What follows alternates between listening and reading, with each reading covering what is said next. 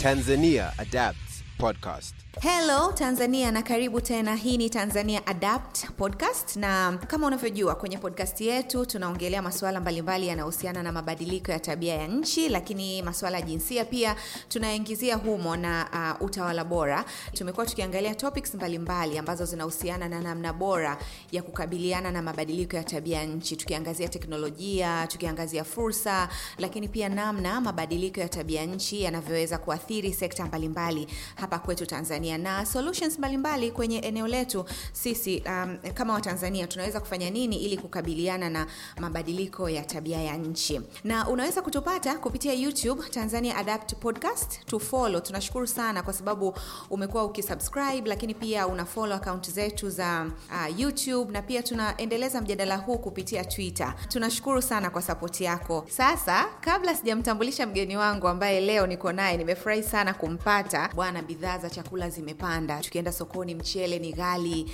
mahindi yamepanda sana bei, uh, maharagwe watu wanalalamika bei imepanda sana, na tunajua pamoja na kwamba kuna sababu nyingi sana ambazo zinaweza kuwa zimesababisha bei kupanda.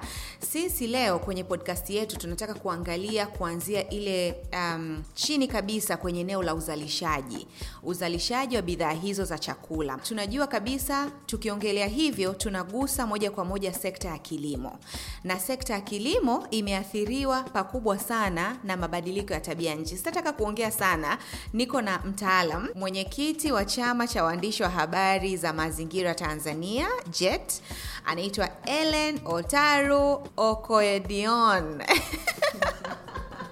Ellen, nimetamka jina lako vizuri?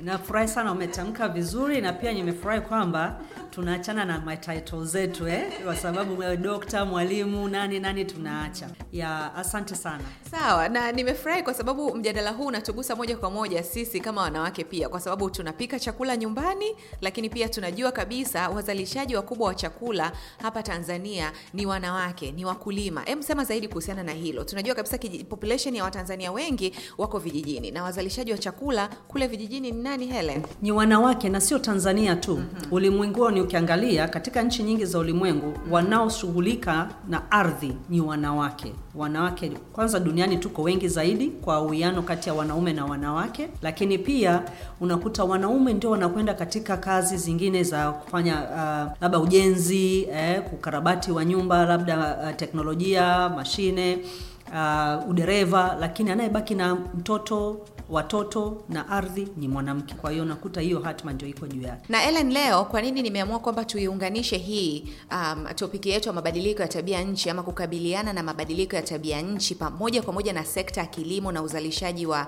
mazao ya chakula, ni kwa sababu uh, tafiti zinatuonyesha kwamba climate change, athari kubwa kwenye sekta ya kilimo imeongeza ukame.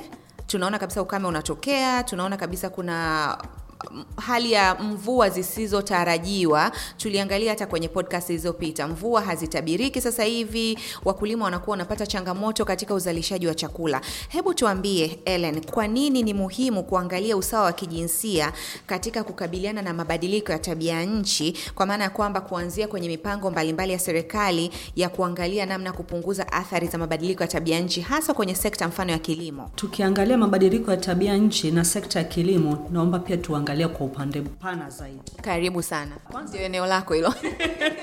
Nirudi kwanza kwenye mfumuko wa, ta, wa, mfum, wa bei za chakula. mm-hmm. Nikijikita moja kwa moja kwenye maswali ya uzalishaji na maswali ya tabia, mabadiliko ya tabia nchi na uhifadhi wa mazingira, nitaacha mambo ya kiulimwengu. Kitu cha kwanza tuangalie kwamba mwananchi, ile ardhi anayoitumia kijijini kwake, tangu amezaliwa ameikuta ile ardhi. Kwanza mwanamke, je, amerithi ile ardhi? Mtoto wa kike anapozaliwa anaishi katika kijiji fulani, anakuja anaolewa, anahama pale alipo alipotokea alipo kwenye mji wake, mm-hmm. anahamia kwenye mji wa mume wake. Ndiyo.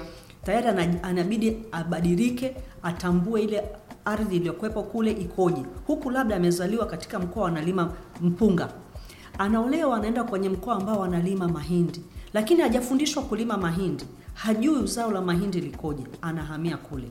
Tayari tunaona changamoto moja ya kwanza, ya kwanza. Mm-hmm. Sijui kama ni ya kwanza, lakini ni mojawapo yeah. Sasa atakapofika kule atakutana na kitu kingine ambapo tunasema ile ardhi na ile eneo, je, liko katika eneo liko katika mazingira gani. Kuna wanyama pori, kuna binadamu, kuna miji karibu yake. Uharibifu unaotokea wa mazingira wa ile eneo upo au haupo, na unatokana na nini kama upo hiyo ni tunaangalia ya pili, lakini sasa tunapoangalia kwenye masuala ya mabadiliko ya tabia nchi, umetamka ukame. Huo ukame hautuhusu sisi binadamu pia peke yetu, unahusu na wanyamapori ambao wanajikuta sasa wanahama makazi yao wakitafuta maji. Wanapotafuta watakutana na mashamba ambayo wamelima binadamu, wataharibu yale mashamba, matokeo hakuna mazao yule mkulima anapata hasara. Kwa hiyo atakapolima baadaye akakutana na mazao sasa katika eneo lingine, atayapandisha bei kwa sababu anafidia hasara aliyoipata huku nyuma. Kwa hiyo tunaona sababu mojawapo pia kwamba lazima ufidie hasara. Nitakupa mfano watu waliolima mpunga. Kwa mfano mwaka huu watu wamelima mpunga, maji yalikuwepo kwa sababu walima. Nitakupa mfano halisi kabisa wa mtu unayefahamu. Ndio, ndio. amelima mpunga, maji katikati ya mto, kat, kando kando ya mto, maji yalikuwepo kila kitu, lakini kilichokuja kuharibu ule mpunga na hakupata hata zao moja na nyeheka zaidi ya ishirini ni ndege. Wacha. Ndege wameharibu, ndege wameharibu mali yake yote, yani mpunga ambao ndo alikuwa anaenda kuuvuna wakaharibu wote, wakala ndani ya dakika chache. Kwa hiyo kwa ndege wametokana na wapi? Wametokana na kwamba kule ambapo wa kawaida mpunga ungelimwa hawakwepo, yaani hakukuwa na mazao, hakuwa na mpunga, kwa sababu sio wote wamelima mpunga kutokana na mabadiliko ya tabia nchi na maji ya kupatikana katika eneo kubwa. Kwa hiyo mpunga uliokuwa katika eneo moja ndio ikawa chakula cha hawa ndege wote. Aisee. Otherwise wangeenda wangekuwa distributed, Yes. wangeenda kwenye mashamba mengine. Kwa hiyo unaona jinsi mabadiliko yanavyokuja ku affect kwa mkulima. Kwa hiyo huyo mkulima siku akivuna mpunga kwenye mkoa mwingine atauza bei ile ile ya siku zote. Hapana, lazima apandishe bei. Umeona eh? Kwa sababu root cause iko kwenye kule kwenye kuzalisha kwanza.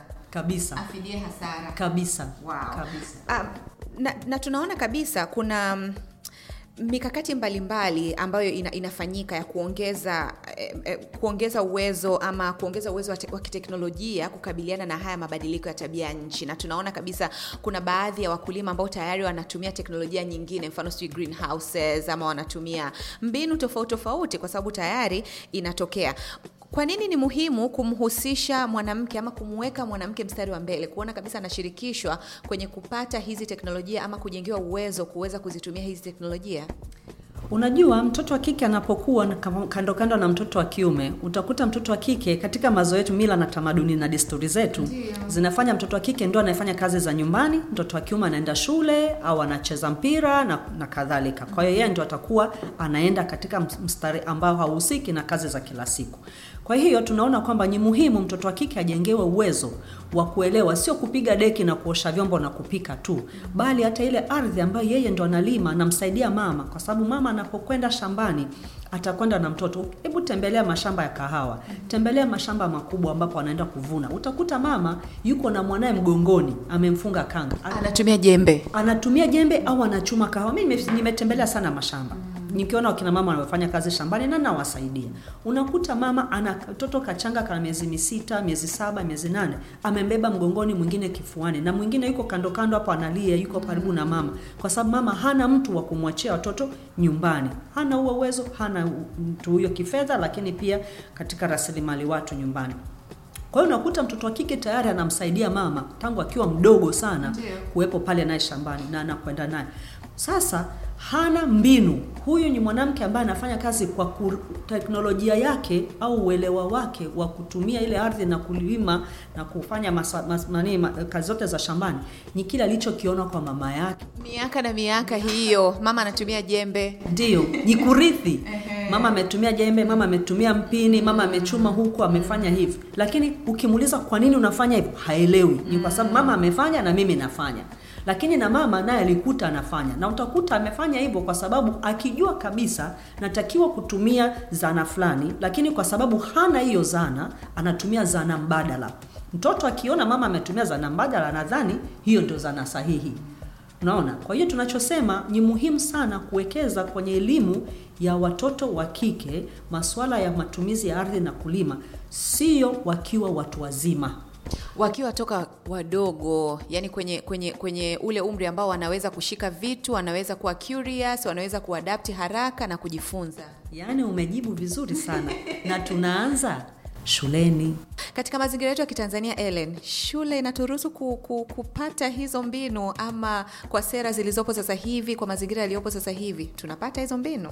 Hatupati kwa sababu hatute- hatuweki msisitizo mm. lakini fursa ipo. Mm-hmm. na kwa namna ipi? Nataka sasa tujadili hiyo fursa niambie. Uh, unajua katika mitaala yetu tuna tuna fursa kubwa sana kwa sababu shule zetu kwanza zina mitaala ya kujitegemea mm-hmm. si ndio kuna somo la siasa kuna somo la mazingira sasa tutumie ile masomo kutokana na ma, mahitaji ya binadamu ya karne yetu ya sasa hivi mm-hmm. na tukizingatia swala kubwa kabisa la uhifadhi wa mazingira uhifadhi wa maliasili lakini tukiangalia tunakabiliana na tabia nchi kwa sababu afrika kwa unye ulimwengu wetu wa masuala ya ma, ma, mabadiliko ya tabia nchi. Nchi za afrika ama zile zilizokuwa kusini tunasema kusini mwa sahara ama kuna siku hizi tunasema kaskazini na kusini sio nchi zilizoendelea na zilizo uh, zinazoendelea.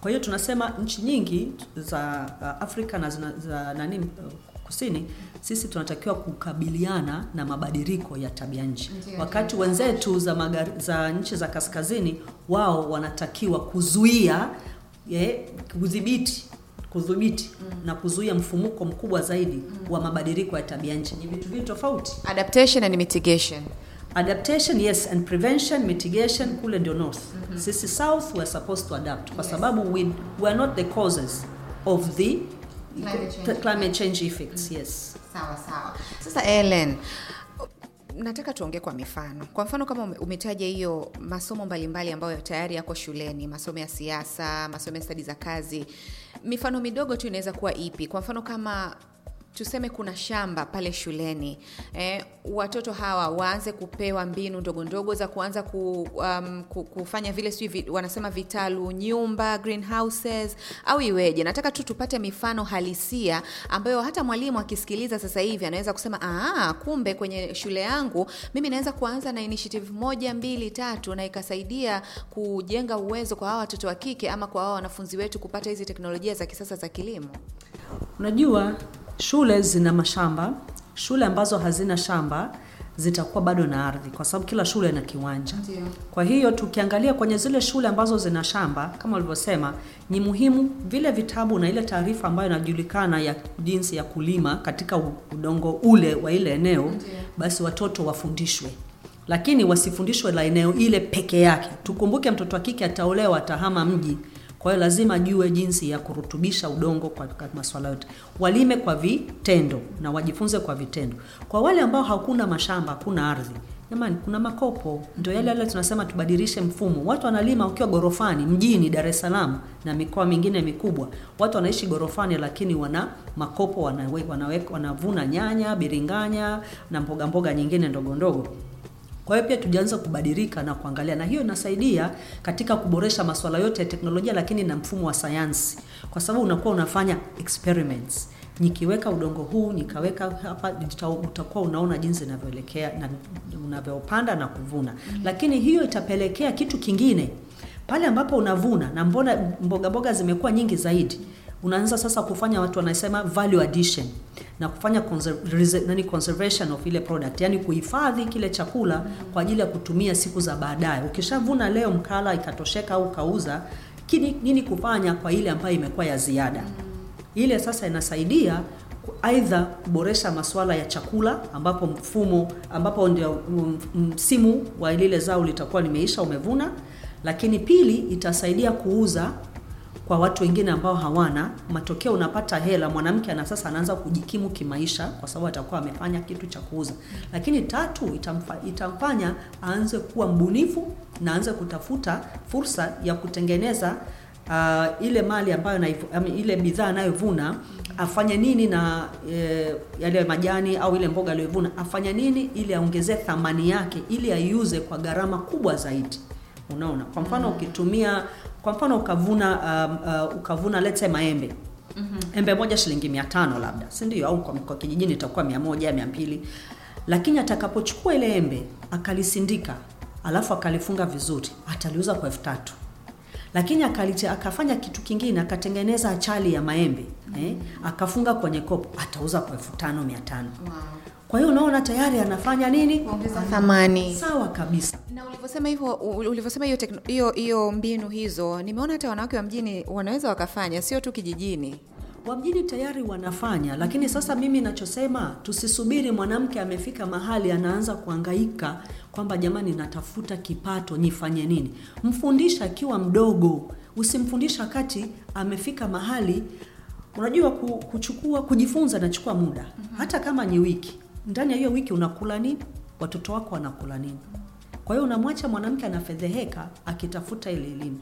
Akishapata elimu akafanya sasa kwa vitendo, apate ile bidhaa apeleke sokoni. Miezi mitatu imepita, anaishije hiyo ndani ya hiyo miezi mitatu? hakuna kipato Hakuna kipato. Ndio maana anasema tusisubiri awe mtu mzima, tuanze akiwa mdogo. Ellen, kwa hili kundi ume, umeongea vizuri sana kwa kweli, kwa sababu kama atafundishwa akiwa mdogo ana, anakuwa na huo ujuzi na anaweza pia kuhamisha kwa mwingine na mwingine na kizazi na kizazi. Kwa hili kundi kubwa la wanawake wazalishaji ambao wako kijijini, ambao sasa hivi naweza kusema bado wanatumia mbinu za kizamani ama tuseme sijui za asili ambazo haziwapi ule uzalishaji ambao unatakiwa kuwa maradufu. Na unakuta wakati mwingine nilikuwa nasoma um, hata kwenye ku, kuvuna tu chakula kingi kinapotea wakishavuna kwenye ile proses ya kuvuna chakula kinapotea lakini pia hata wakati wa uhifadhi kinapotea Hebu tu, hebu tuongee mbinu gani rahisi sasa hivi wanaweza wakafanya ama wanaweza wakapata skills wapi ama ujuzi wanaweza wakaupata wapi kama wanakusikiliza sasa hivi? Na, na pia msikilizaji wetu anaweza pia akachangia kwenye comment hapo chini ataandika. Atatuandikia yeye ana, anatamani ni mbinu gani kwa sababu tunajua kabisa ni experts ambao wanaweza kawa wanasikiliza pia. Wewe uko hapa Ellen. Unajua, kwanza mi nitajibu swali lako kwa, kwa swali Mm-hmm. Unajua sisi tuliokuwa mjini, vijijini, kwenye ofisi tunasema kwamba mwanamke kijijini tunataka azalishe kwa wingi, a- a- a- akue kiuchumi. Swali, je, huyo mwanamke anataka kuzalisha kwa wingi? Tumemuuliza? Tunajua changamoto zake za uzalishaji, kwa sababu anaweza kazalisha na hicho alicho nacho, je, ana soko na anafanya nini nayo? Unaweza ukamkuta tunamsaidia kuzalisha kwa wingi bidhaa, lakini kumbe hatuna mahali pa kuziuza Asante, hana soko, hajui kuziuza na hapati faida yake. Kwa hiyo cha msingi cha kufanya ni kumhakikishia kwamba yeye anapata fursa ya kuonana na wataalamu. Mabwana shamba wapo kila mkoa. maafisa ugani wanaitwa Kuna maafisa ugani, kuna mabwana shamba, kuna wa, wa, wa, yani kuna wataalamu hata hata kwenye vyuo ambavyo kwa mikoa ambapo kuna vyuo vya vya agriculture hivi vya nani eh, vya mfano sua morogoro mfano exactly SUA Morogoro. So unakuta kwamba wao wanafanya tafiti, kwa hiyo unakuwa una link nao, lakini wale ambao tayari wameshapitia, lakini pia wa link na wafanyabiashara wakubwa wa mazao ambao wananunua bidhaa ili wao wajifunze kufanya nini pale, na pia tusisahau kuna kuna SIDO. SIDO iko chini ya shirika ambalo linasaidia sana wakinamama wakina mama wajasiriamali na kuwapa elimu. Wao wapo chini ya Wizara ya Viwanda eh? Kwa hiyo wanakuwepo katika kila mkoa. Tunapo link nao watajifunza masuala ya kulima bidhaa kwa usahihi, lakini pia vifungashio na jinsi ya kutafuta soko. Kwa hiyo tayari tutakuwa tunamsaidia mwanamke kumwinua katika kiuchumi.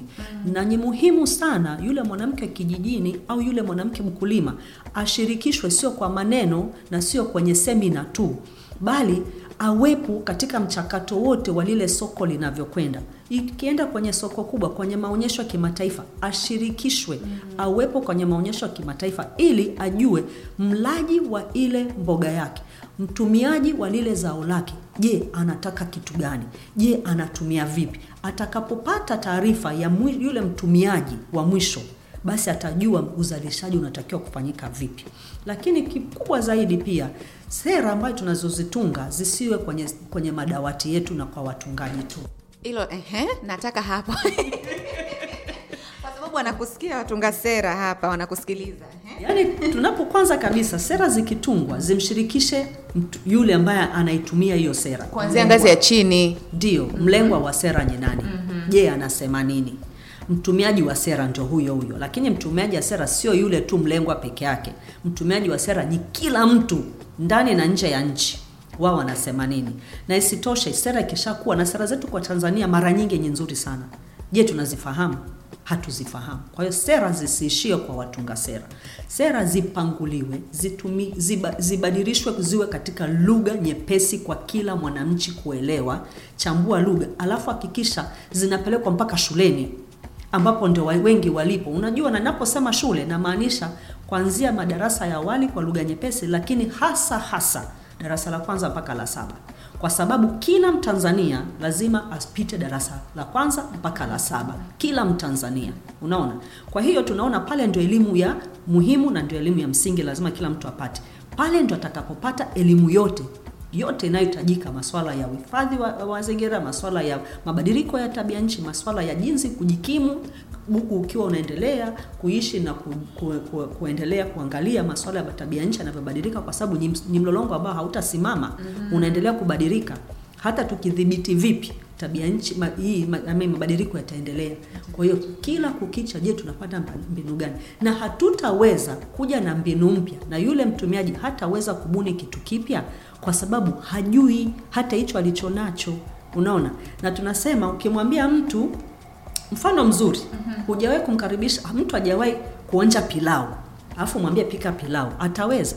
Kwa kweli hawezi. Asante nadhani umepata jibu Ellen, yani umeniwahi, kuna swali langu pia ilikuwa nataka nikuulize hilo la mambo ya sera, kwamba kwa namna gani sera hizi ambazo zinawekwa ama eh, ukia, haswa tunayoilenga leo sera, sera, sera ya kilimo ama mipango mbalimbali ya serikali ambayo inawekwa kukabiliana na mabadiliko ya tabia nchi zinaweza kuwa shirikishi ama zinaweza kuwashirikisha wanawake kuelewa na kutambua especially hao ambao wako vijijini um, ambao ume, umeli- umelizungumzia vizuri sana.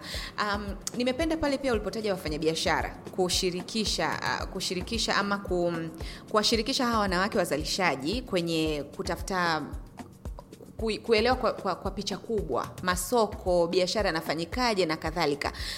Ambacho pia nataka ugusie ni kwamba kuna baadhi ya wakulima hao ama kuna wa- wafanyabiashara ambao nimeona hiyo trend inaendelea sasa hivi wanafanya greenhouses teknolojia ya kitalu nyumba hao kwa namna gani wanaweza kusambaza huo ujuzi kwa wanawake wengine? Kwa mfano labda ameenda kuwekeza singida ameenda kuwekeza dodoma ameenda kuwekeza morogoro mashamba makubwa ama um, greenhouses anafanya. Kuna mwanamke yule ambaye bado yeye anafanya njia zake za asili. Anawezaje kusambaza huo ujuzi helen?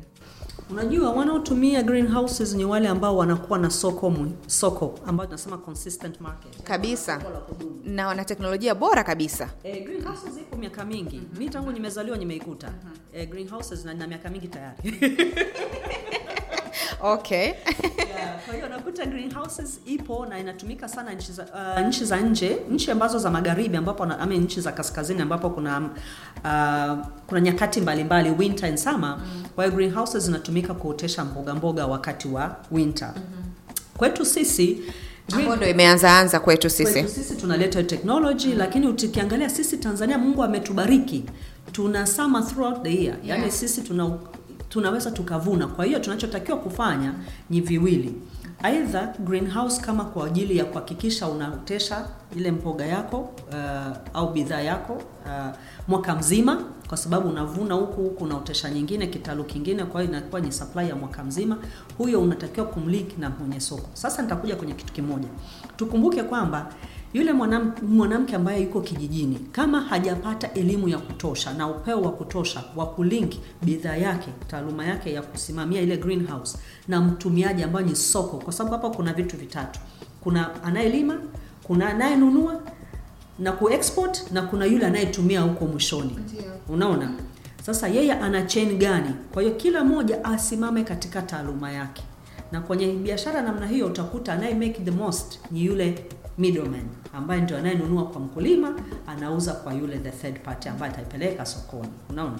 Kwa hiyo uh, hapo cha msingi kubenefit ni kuhakikisha kwamba anapata taarifa zote na akijua akijua ardhi inatakiwa kuweka kitu gani kwa sababu hata mahindi tunayovuna unajua sio kila mahindi kila, sio mahindi yote unaweza ukauza nchi za jirani hata kama South Africa.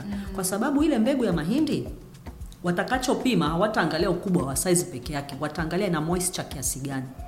Kuna vitu vingi sana ambavyo wanaviangalia hapo. Content yake starch yake lakini hata moisture. Is it super dry? Is it there's what content of moisture? Na mchele vile vile. Sasa sisi tunapolima je tunajua hiyo technology kwamba lazima tunakupima moisture yani unyevu unyevu kwenye ile mbegu? Hatujui. Sisi tunalima tu tunavuna gunia kadhaa za mahindi kwa mwanamke wa kawaida. Kwa hiyo ndio maana tunasema peleka shuleni na hiyo ndo hata masuala ya greenhouse atajifunza shuleni, Shuleni. unaona? Hawezi kusema kwamba amekuja nime, nimeona mtu anafanya kitalu nienda angalau nikaibe ujuzi kidogo anafanyaje kuna nini hapo kinaendelea? Hapo nimependa hilo swali. Naomba hapa hapa hapa hapa. Kwa sababu nafanya kazi na, sana na wanawake wajasiriamali eh? kitu kikubwa cha kwanza usikopi kwa mwenzio. Jamani naomba wasikilizaji mtambue hilo. Kwa sababu mwenzio anachokifanya hujui amepata taaluma gani ana soko gani na anafanya nini. Ukimwona mwenzako akafanya kitu na anafanyikiwa usidhani utakapomkopi na wewe utafanyikiwa. Hapana utakapomgeza utafanikiwa? Hapana kwa sababu yeye ana watu wake ana soko lake ana kila kitu chake ambayo tayari ametengeneza ule mlolongo wote. Kwa hiyo ni lazima sana kujitafutia mwenyewe kutafuta fanya kautafiti kadogo au fuatilia mwenyewe soko lako likoje unganisha soko ya bidhaa yako na bidhaa yako na angalia ta, uh, quality ya bidhaa yako eh, ikoje alafu ndio sasa ujaribu. Hata ujuzi tu jamani anifundishe umefanyaje mwenzangu umewezaje wanaonaje kwa mfano kuna da, mtu anauza let's say mtu anauza achali mm-hmm. eh, analima yeah. mahindi analima maembe anauza achali kwa nini wewe usifanye biashara yako yeye akalima mahindi alafu ukamtengenezea vifungashio. Ukamuuzia. Huoni kwamba tayari mnatengeneza soko? Mna match mnatengeneza soko. Kabisa. Mm. lakini ukayeye ana, ma, ana mashamba ya maembe na mimi nitakuwa na mashamba ya maembe. Unajua kwenye surplus inatokea nini? Ikiwa vitu mmevuna wengi kwa wakati mmoja tatizo linakuja moja. Mfumuko wa bei utakuwepo baadaye. Lakini wakati mnapovuna kitakachotokea bei itashuka sana. Kwa sababu vitakuwa vingi sokoni. Nakumbuka niliwahi kulima matikiti ikatokea hivi Eh, ndio nilikopi. Umeona eh? asante. Kwa hiyo una mfano halisi kabisa. Kwa hiyo kukopi hapana. Ukiona mwanzo anafanya na kwenye ujasiriamali unajua somo la ujasiriamali wengi tunafikiria ni kununua na kuuza. Ujasiriamali tafsiri yake na somo hilo lilipo duniani kote ni kutafuta cha, kuta, kutatua changamoto kwenye jamii kwa kutengeneza faida ndani ya pochi yako. Ndio ujasiriamali. Nini kifanyike ili kuamsha hiyo ari ili wabunifu wawe wengi zaidi especially kwenye hili eneo la teknolojia? Umesema tunaweza kuanzia shuleni kwenye ngazi ya chini kabisa mtoto akiwa mdogo mpaka anapokuwa hasa kwenye eneo la teknolojia. Unajua kitu kikubwa ni kuwaweka wanawake pamoja na kuwashindanisha wenyewe kwa wenyewe. Um, kwa, wao wenyewe waanze kuona mwenzake anafanya nini sekta nyingine wanafanya nini lakini kuwapa fursa ya kuangalia dunia. Kwa sababu sisi dunia ni kijiji siku hizi eh? Kwa hiyo mnachokifanya afrika lakini ukaenda ukaangalia amerika ya kusini ambayo hali ya hewa inafanana na ya afrika wenzetu wamefanya nini? Lakini tuende tukaangalia india wenzetu wamefanya nini? Hiyo inasaidia mwanamke kuangalia kule wamefanya nini na kuiadapt katika mfumo wake wa ndani ya nchi yake. Kwa kutengeneza programu mbalimbali. Yes programu mbalimbali lakini pia ushirikishwaji eh? kwa sababu na watunga sera wana bahati sana ya kutembelea nchi mbalimbali. Kwa sababu unajua tu, tuangalie sera ya nchi inatokana na nini? Kwanza kabisa inatokana na, na mashirika ya kimataifa. United nations ndio wakiamua eh, umoja wa mataifa wakikutana nchi fulani kule wakakaa wakasema sasa nchi zote lazima zichukue na ziweke katika sera yao kwa kila nchi kwa nini wanawake hawa ambao ndio watumiaji wa hii sera walaji wa ile sera na tuweka kwenye parandesi wasiwepo nawe katika zile jukwaa kubwa wakasikiliza wenzao wanafanya nini? Itawafungua masikio macho na kufanya hata waweze kuwa wabunifu. Lakini huwezi kuwa mbunifu kama huoni fursa zilizopo kama huoni wengine wanafanya nini.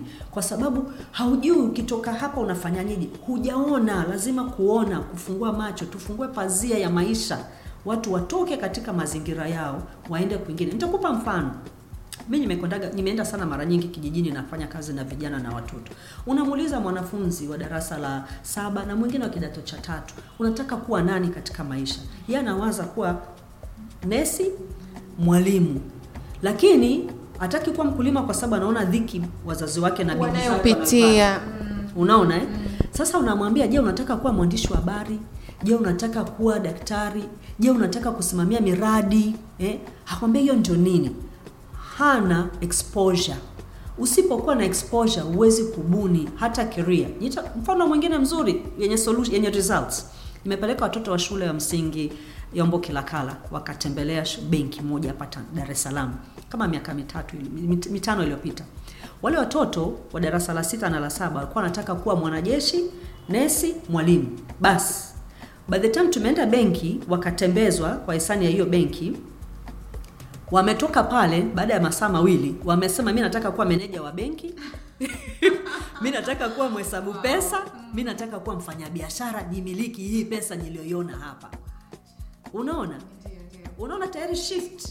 Ya, ya mindset haraka sana kwa muda mfupi. Masaa mawili tu lakini watoto wamebadilika. Na isitoshe walikuwa wajai kutoka temeke wakaingia dar es salaam mjini. Maana hiyo hiyo benki ilikuwa katikati ya jiji. Hawajawahi kufika. Wanauliza hivi tuko dar es salaam au tuko nje ya dar es salaam? Mkoa huu huu wa dar es salaam.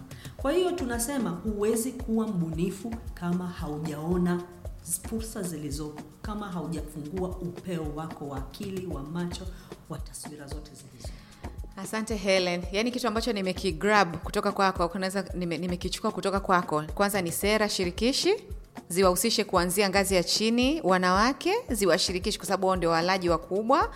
Lakini pia lakini pia upeo yani wawe na yani Exposure. tumesema pamoja exposure. Hiyo muhimu sana katika kila sekta na exposure ianze wakiwa wadogo unajua mtoto ana ubongo ubongo unatengenezwa mpaka miaka 21 mpaka 25 kuanzia 21 mpaka 25 ndo anakuwa sasa mtu ana, anakamilisha yeye ni nani. Lakini identity yake akiwa mdogo mpaka miaka mitano anatafuta identity. Miaka mitano kwenda mpaka 15 sasa anajikamilisha. 15 mpaka 21 anajitafuta mimi ninakuwa wapi katika ulimwengu huu wa watu wote naoishi lakini 21 mpaka 25 ndo anasimama. Unaona? Ndo anawiva anapevuka kabisa katika kujitambua yenye nani kwa hiyo tunasema uh, mtoto lazima afundishwe masuala yote ya ubunifu akiwa mdogo. Anapojifunza kuchora anapojifunza kutengeneza vitu vidogo vidogo kwa mikono yake pale ndo ubunifu unapomfungua. Eh, ndio maana watu wanakwambia eh, wazungu tunasemaga eh, kwenye mkienda nursery school utasikia kwamba oh build a castle what, what about this dolly? Unaona eh?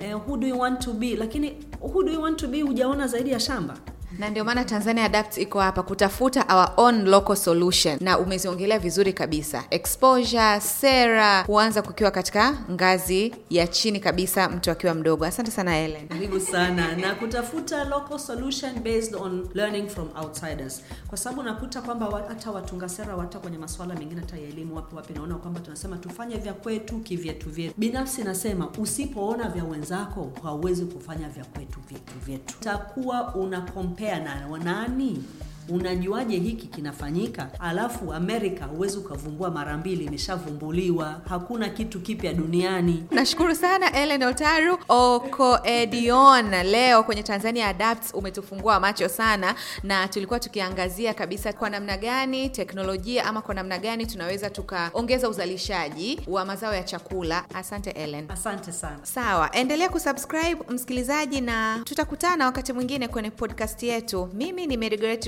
richard na hii ni tanzania adapt subscribe kwenye youtube ili uweze kuwa wa kwanza kabisa kupata kipindi chetu mara tu tutakapokiupload. Kwa heri! Tanzania Adapt Podcast.